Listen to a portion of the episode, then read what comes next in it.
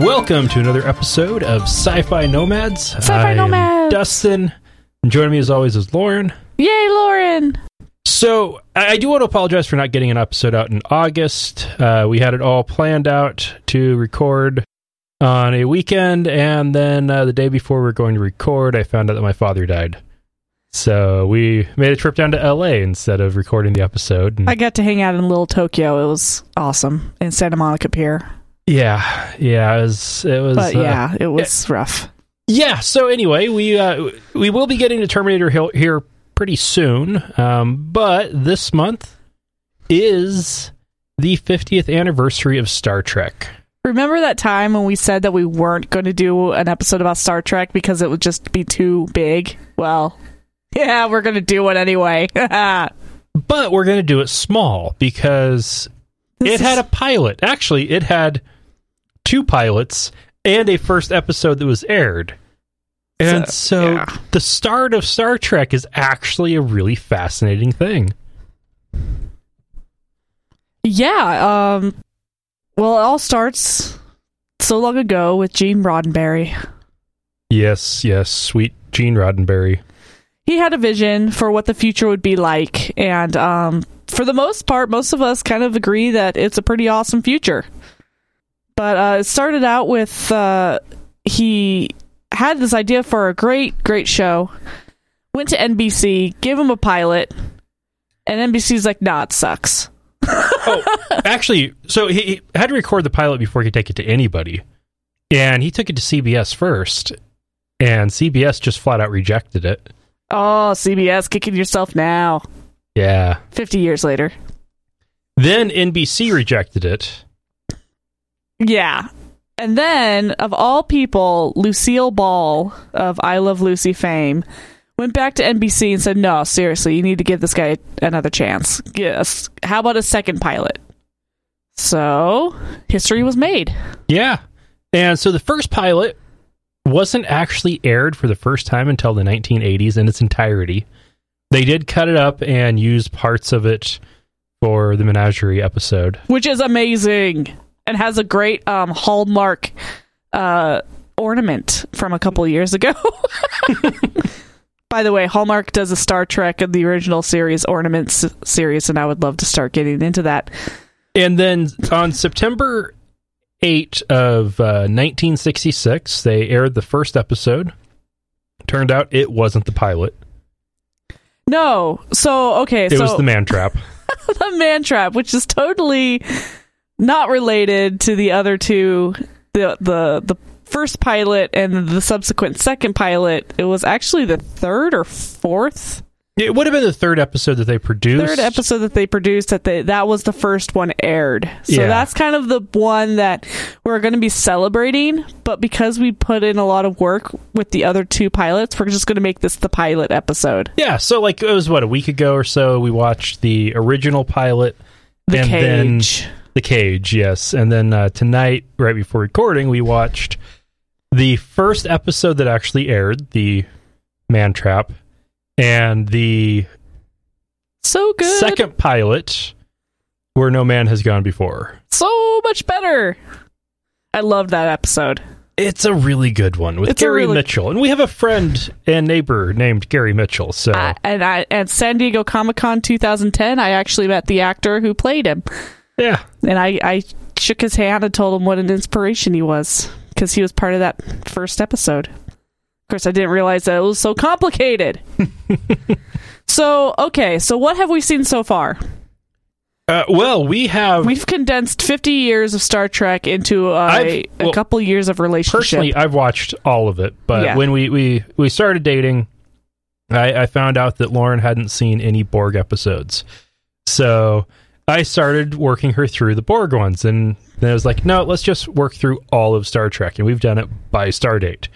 So we did Enterprise, then the original series, then the animated series, and then the six the movies. and then the next generation and the last two seasons we had to also do deep space nine going back and forth and then next generation ended we were still doing deep space nine had to pause to do movies and we've made it through uh through to Insurrection, and uh, we are now on the last season of Voyager. So, oh, is it the last season already? Uh-huh. So, the last season of Voyager, then Star Trek Nemesis, and then we're at the reboots, Right, which I've seen all of them except for the one that just came out, which Star Trek Beyond. we need to totally go watch. Yeah, we, we should go to the, the cheap seat theaters for that. Yeah, we're cheap. Um, Into Darkness was awesome. It had Benedict Cumberbatch in it. But we will be uh, starting up a Patreon here after we've actually managed to pull off getting episodes on time. Uh, Yeah. We will eventually start one, so if you want to help us be able to go to, to theaters uh, and actually see sci-fis when they come out and go to conventions. Screw and- that. I want to go to conventions. Did you know that the very first Star Trek convention was in New York on 1972? wow. It only took three years for the series to, uh, no, three? Three years after the original series ended. Hmm. And before um, the animated series came out, they had the first convention. Nice. So yeah, it's it ended kind of I think prematurely. I think pe- Yeah. People loved it and wanted more of it.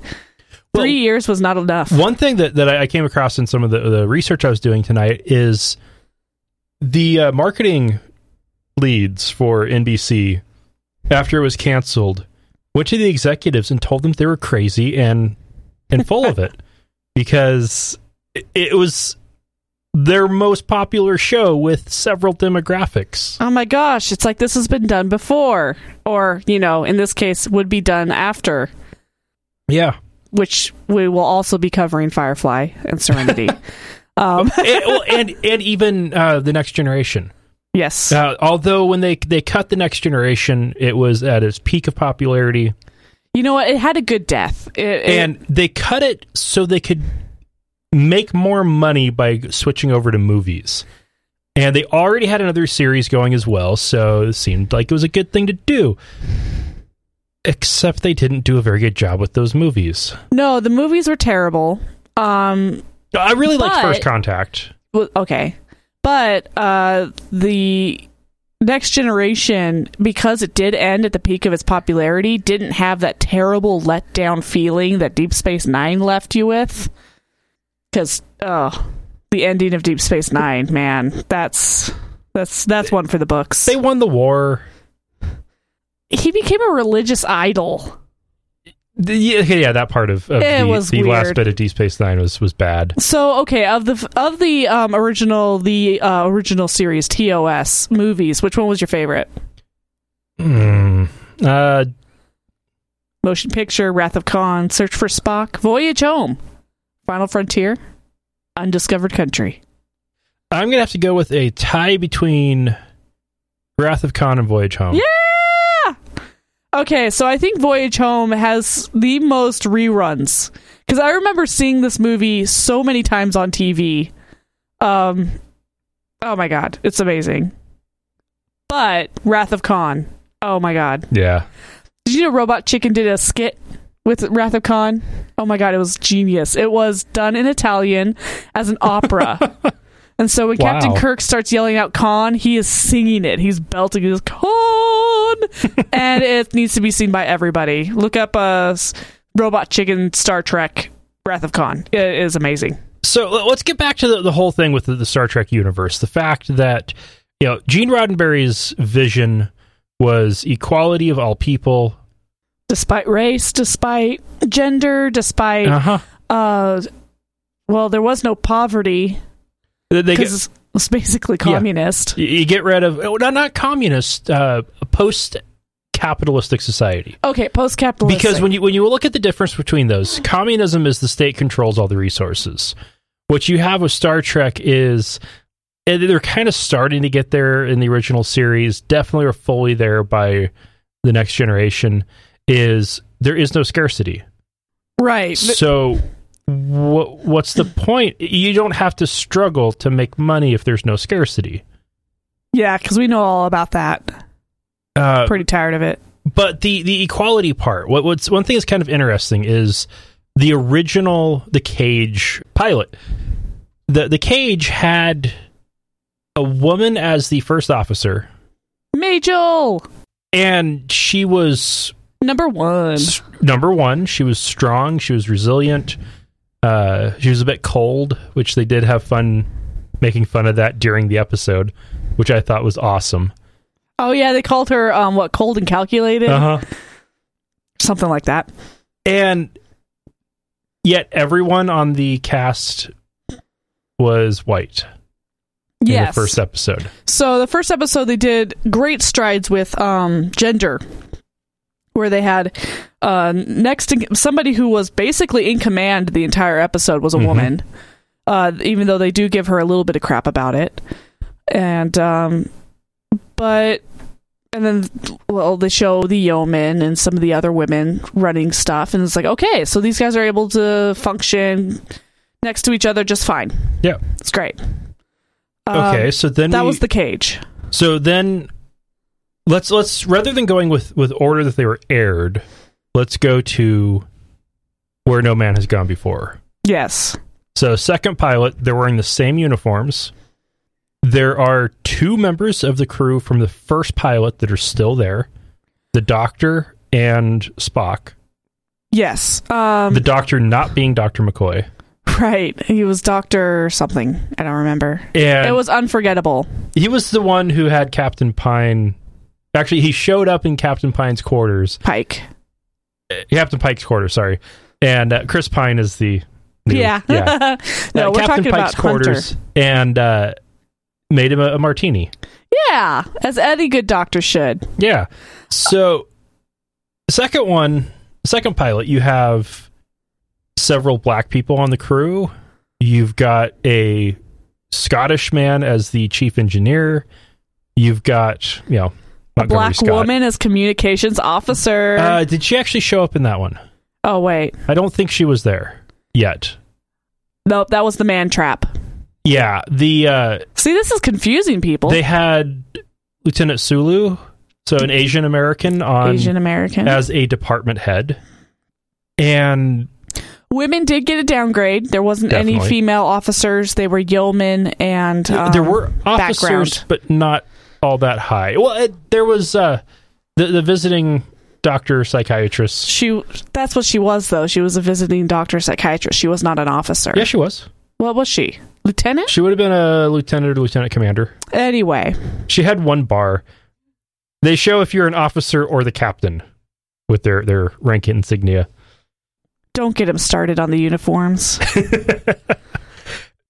anyway, that, that they had yeah, women had a downgrade, but ethnic diversity increased. major upgrade Then you have which falls in line with Gene Roddenberry's vision of the future Uh-huh. future future then you have the man trap where the opening scene Sulu's on the bridge as the helmsman and Uhura is on the, the bridge. yeah And so you've got an Asian man and a black woman on there. Yeah we can only wish for that kind of affirmative action here um oh the other interesting thing is um from the the cage pilot number one who we've already discussed was a female was actually Gene Roddenberry's wife Really? Majel. Majel is Gene was Gene Roddenberry's wife and future voice for all the computers in Star Trek. Nice. in fact, in the upcoming movie, no, upcoming TV series, they're st- they're going to go back and reuse her voice. She's passed away, but they're going to u- she's still going to be the computer. So it's like awesome. So she has actually been um, featured in more Star Trek episodes than any other actor or actress com- like combined. yeah, and she was only on screen for No. one filming of one episode. no, the, No? in the um the original series, she was also the nurse, Uh, Nurse, Nurse Chapman, Chapel. Chapel. Oh, okay. So she did show up later, Okay. but she was certainly most people don't remember her first her first real shining moment as number one. I'll always remember her for. She also played Lwaxana Troi. Oh yeah, that's right, Lwaxana Yeah. Troi. So she was back for She- Next Generation and Deep Space Nine. Yeah, and she's the computer in Voyager and all of those others. So she, yeah, she's just if Gene Roddenberry wasn't already the epitome of the show, it would have been her. she's amazing. Um, so the original pilot was considered too intelligent, too cerebral. They were trying to push um, a message to people that maybe weren't ready for it. Which you know it's, and it didn't come down to as hu- can humanity be caged? That wasn't what they were talking about. They're talking about i think they're probably referring to the gender roles. Yeah, yeah. Uh, it- 1964 was when that was filmed. 1965 was when they were trying to to push it, and yeah, that was that was a bit early on on women's equality.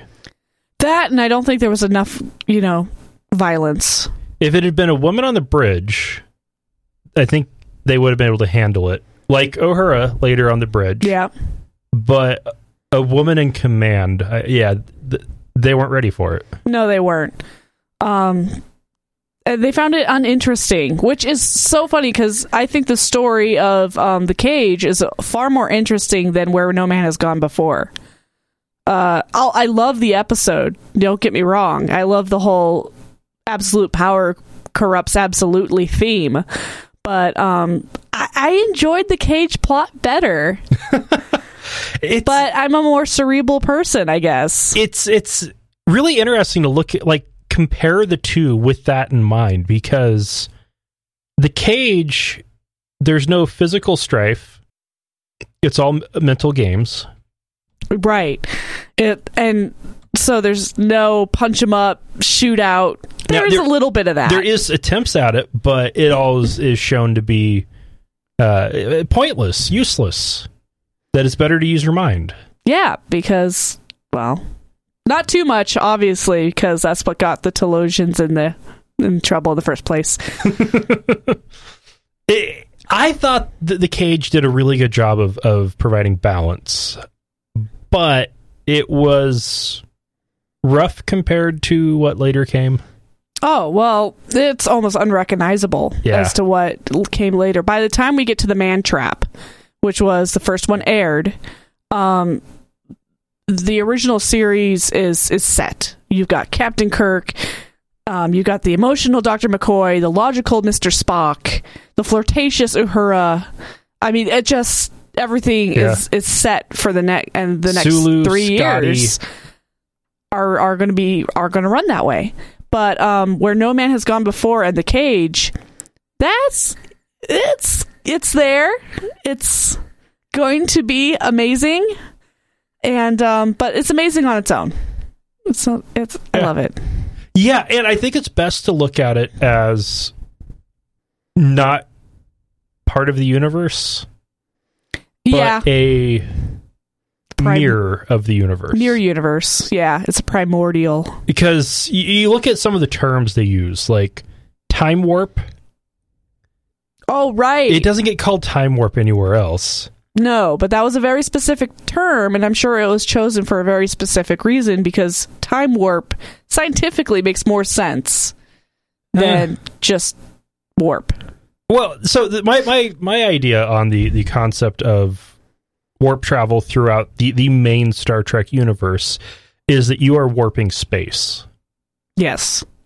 And so you warp space and then you return space to normal and then you're in space normal, which is a, a term that they also they use the term space normal in uh, where no man has gone before. Whereas in the cage they use time normal and time warp. Actually, I think they use time warp and space normal. Uh, but it's yeah, it's an interesting distinction. Yeah. Um, it's definitely it's fun to think about how people are going to get into deep space and warping either time or space itself, which you know, if you really think about it, are so closely connected that it makes sense that space warp and time warp would be very closely connected. Mm-hmm. Because It's, it's space time. it's the space time continuum. um. Oh God. Yeah. And then and then of course there's the Q continuum.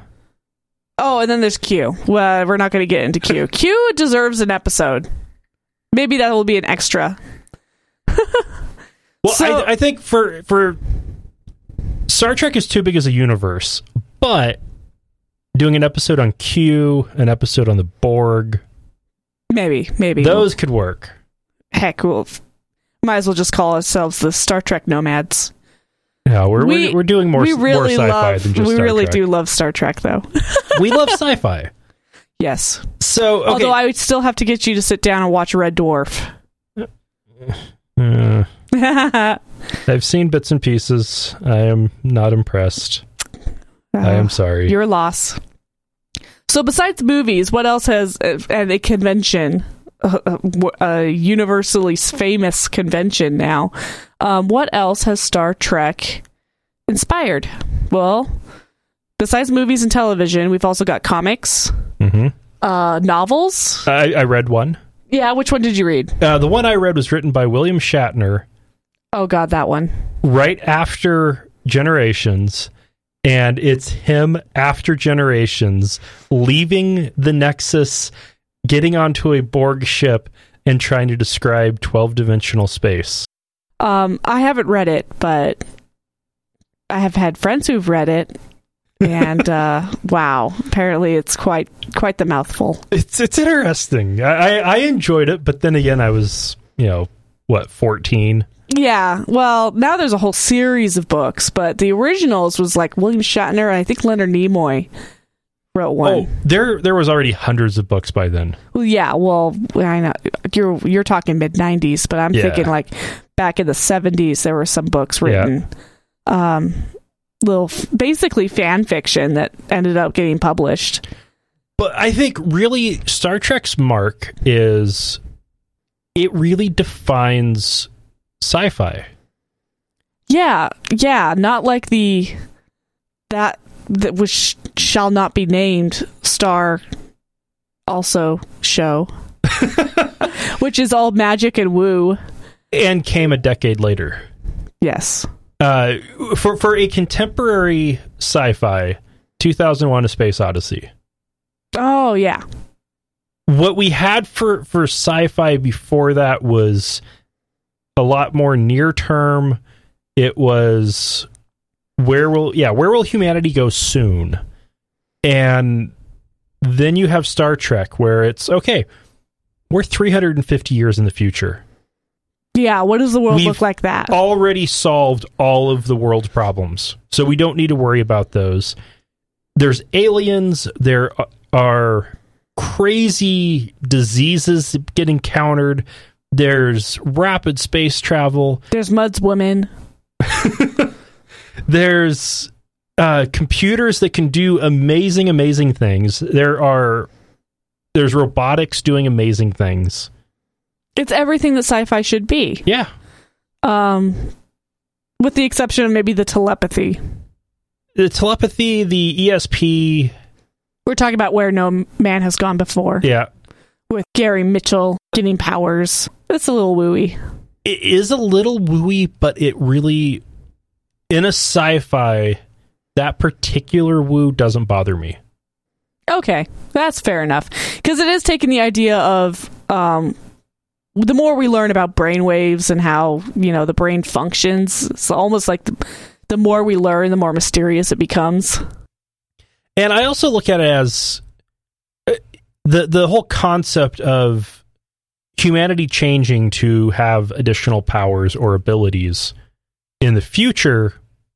That's that's plausible. Yeah, it's a gimme, but I think it's a, it's a, a permissible gimme.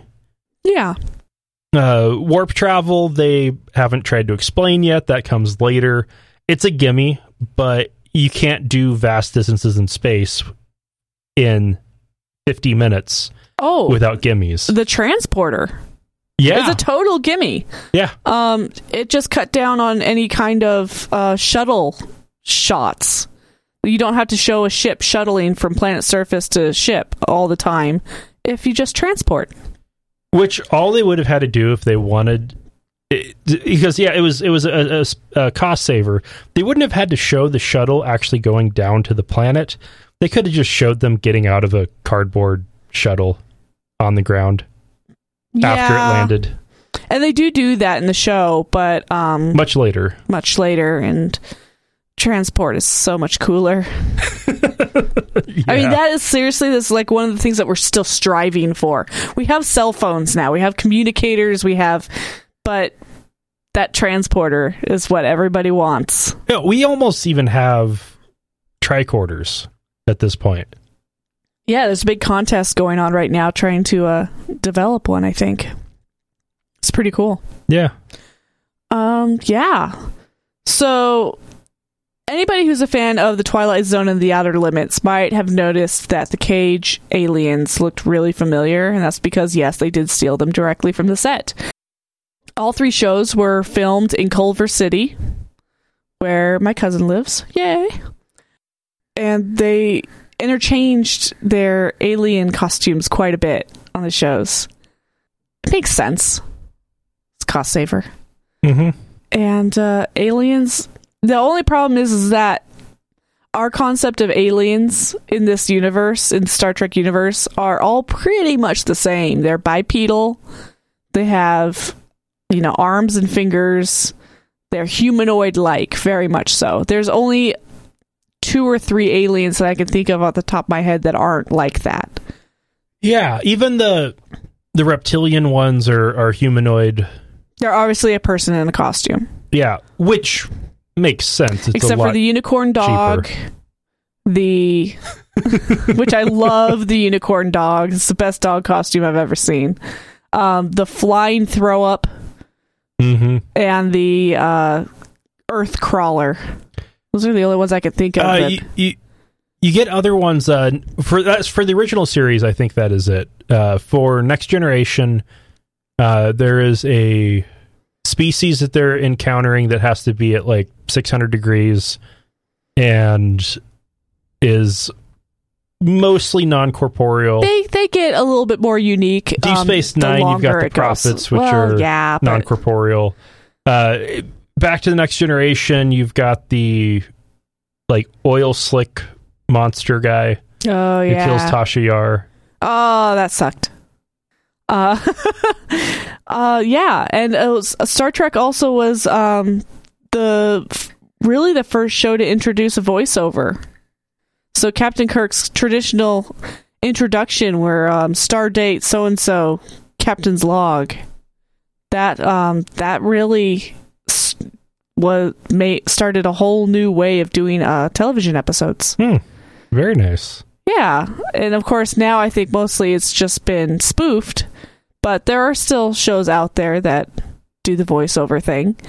Um, Twilight Zone is the really famous one, but it's Star Trek that made it really popular. Oh, nice. Yeah, the more you know. So, what are your top good things about the show?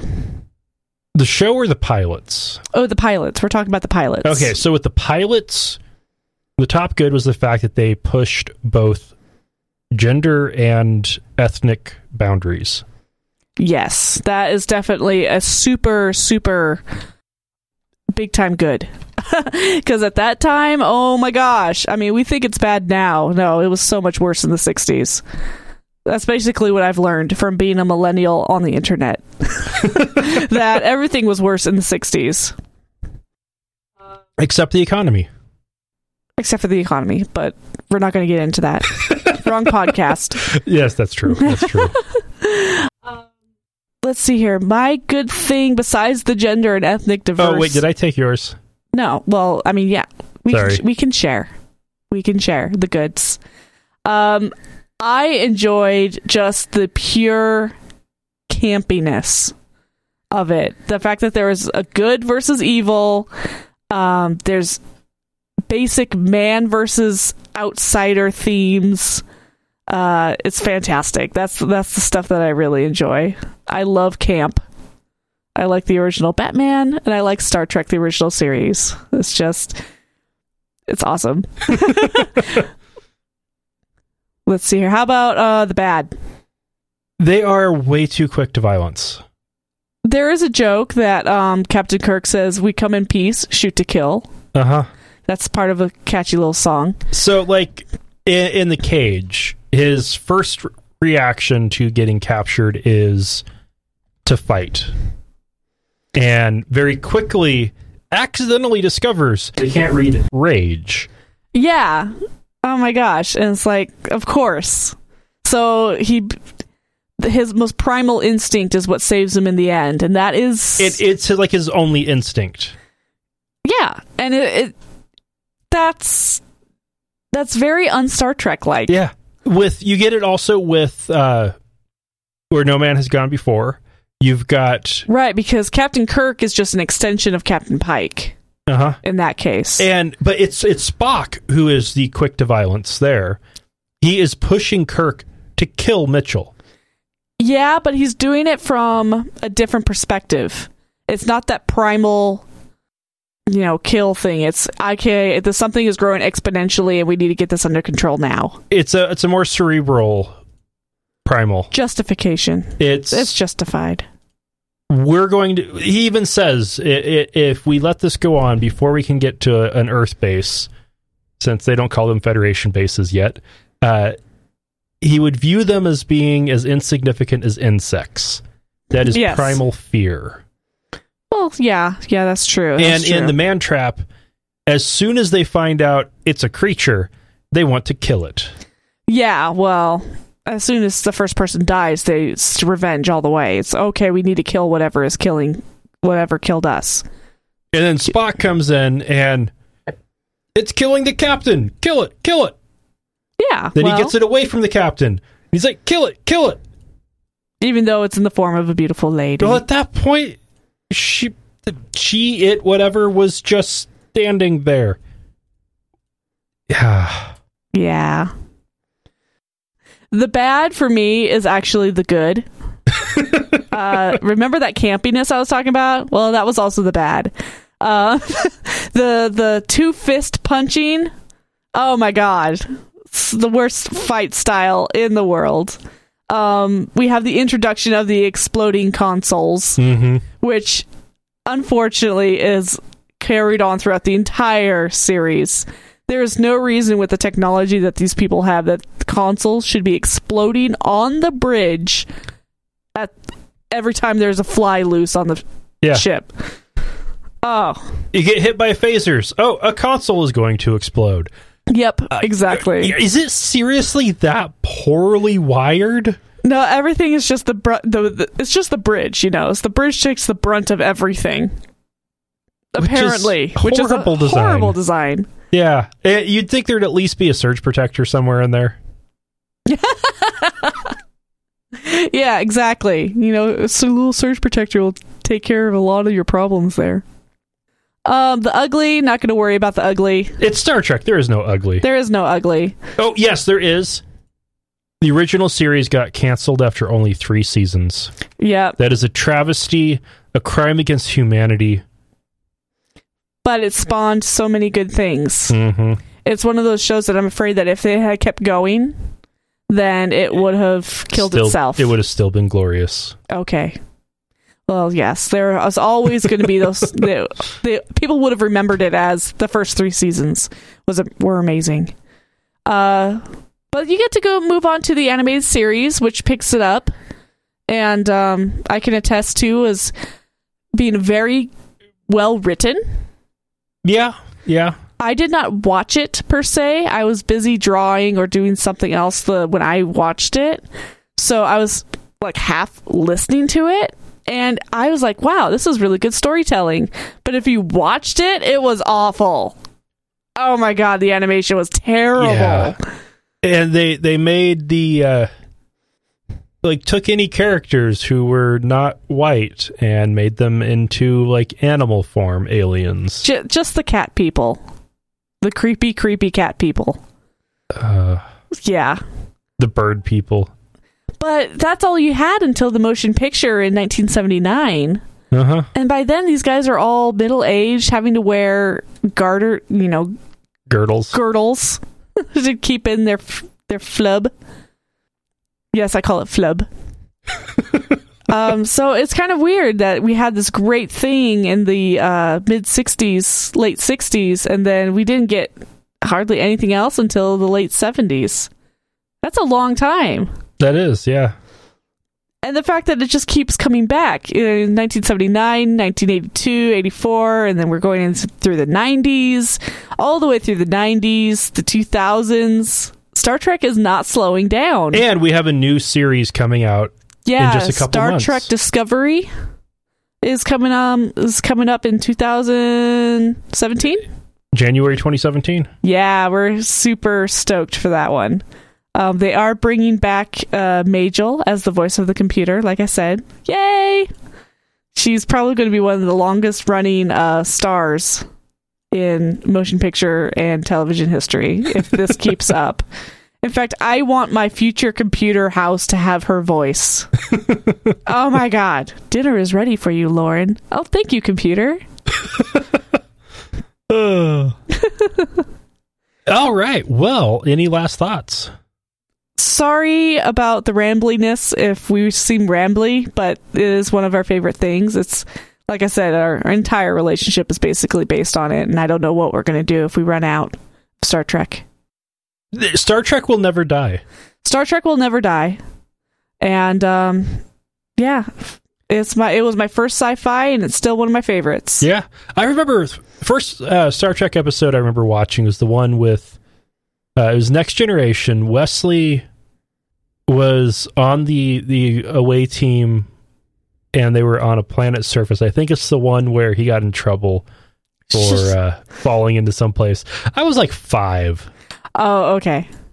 I was gonna say, was it the "Shut Up, Wesley" one? Because No, that's amazing. no. okay. Shut up, Wesley. Yes, it was a great quote.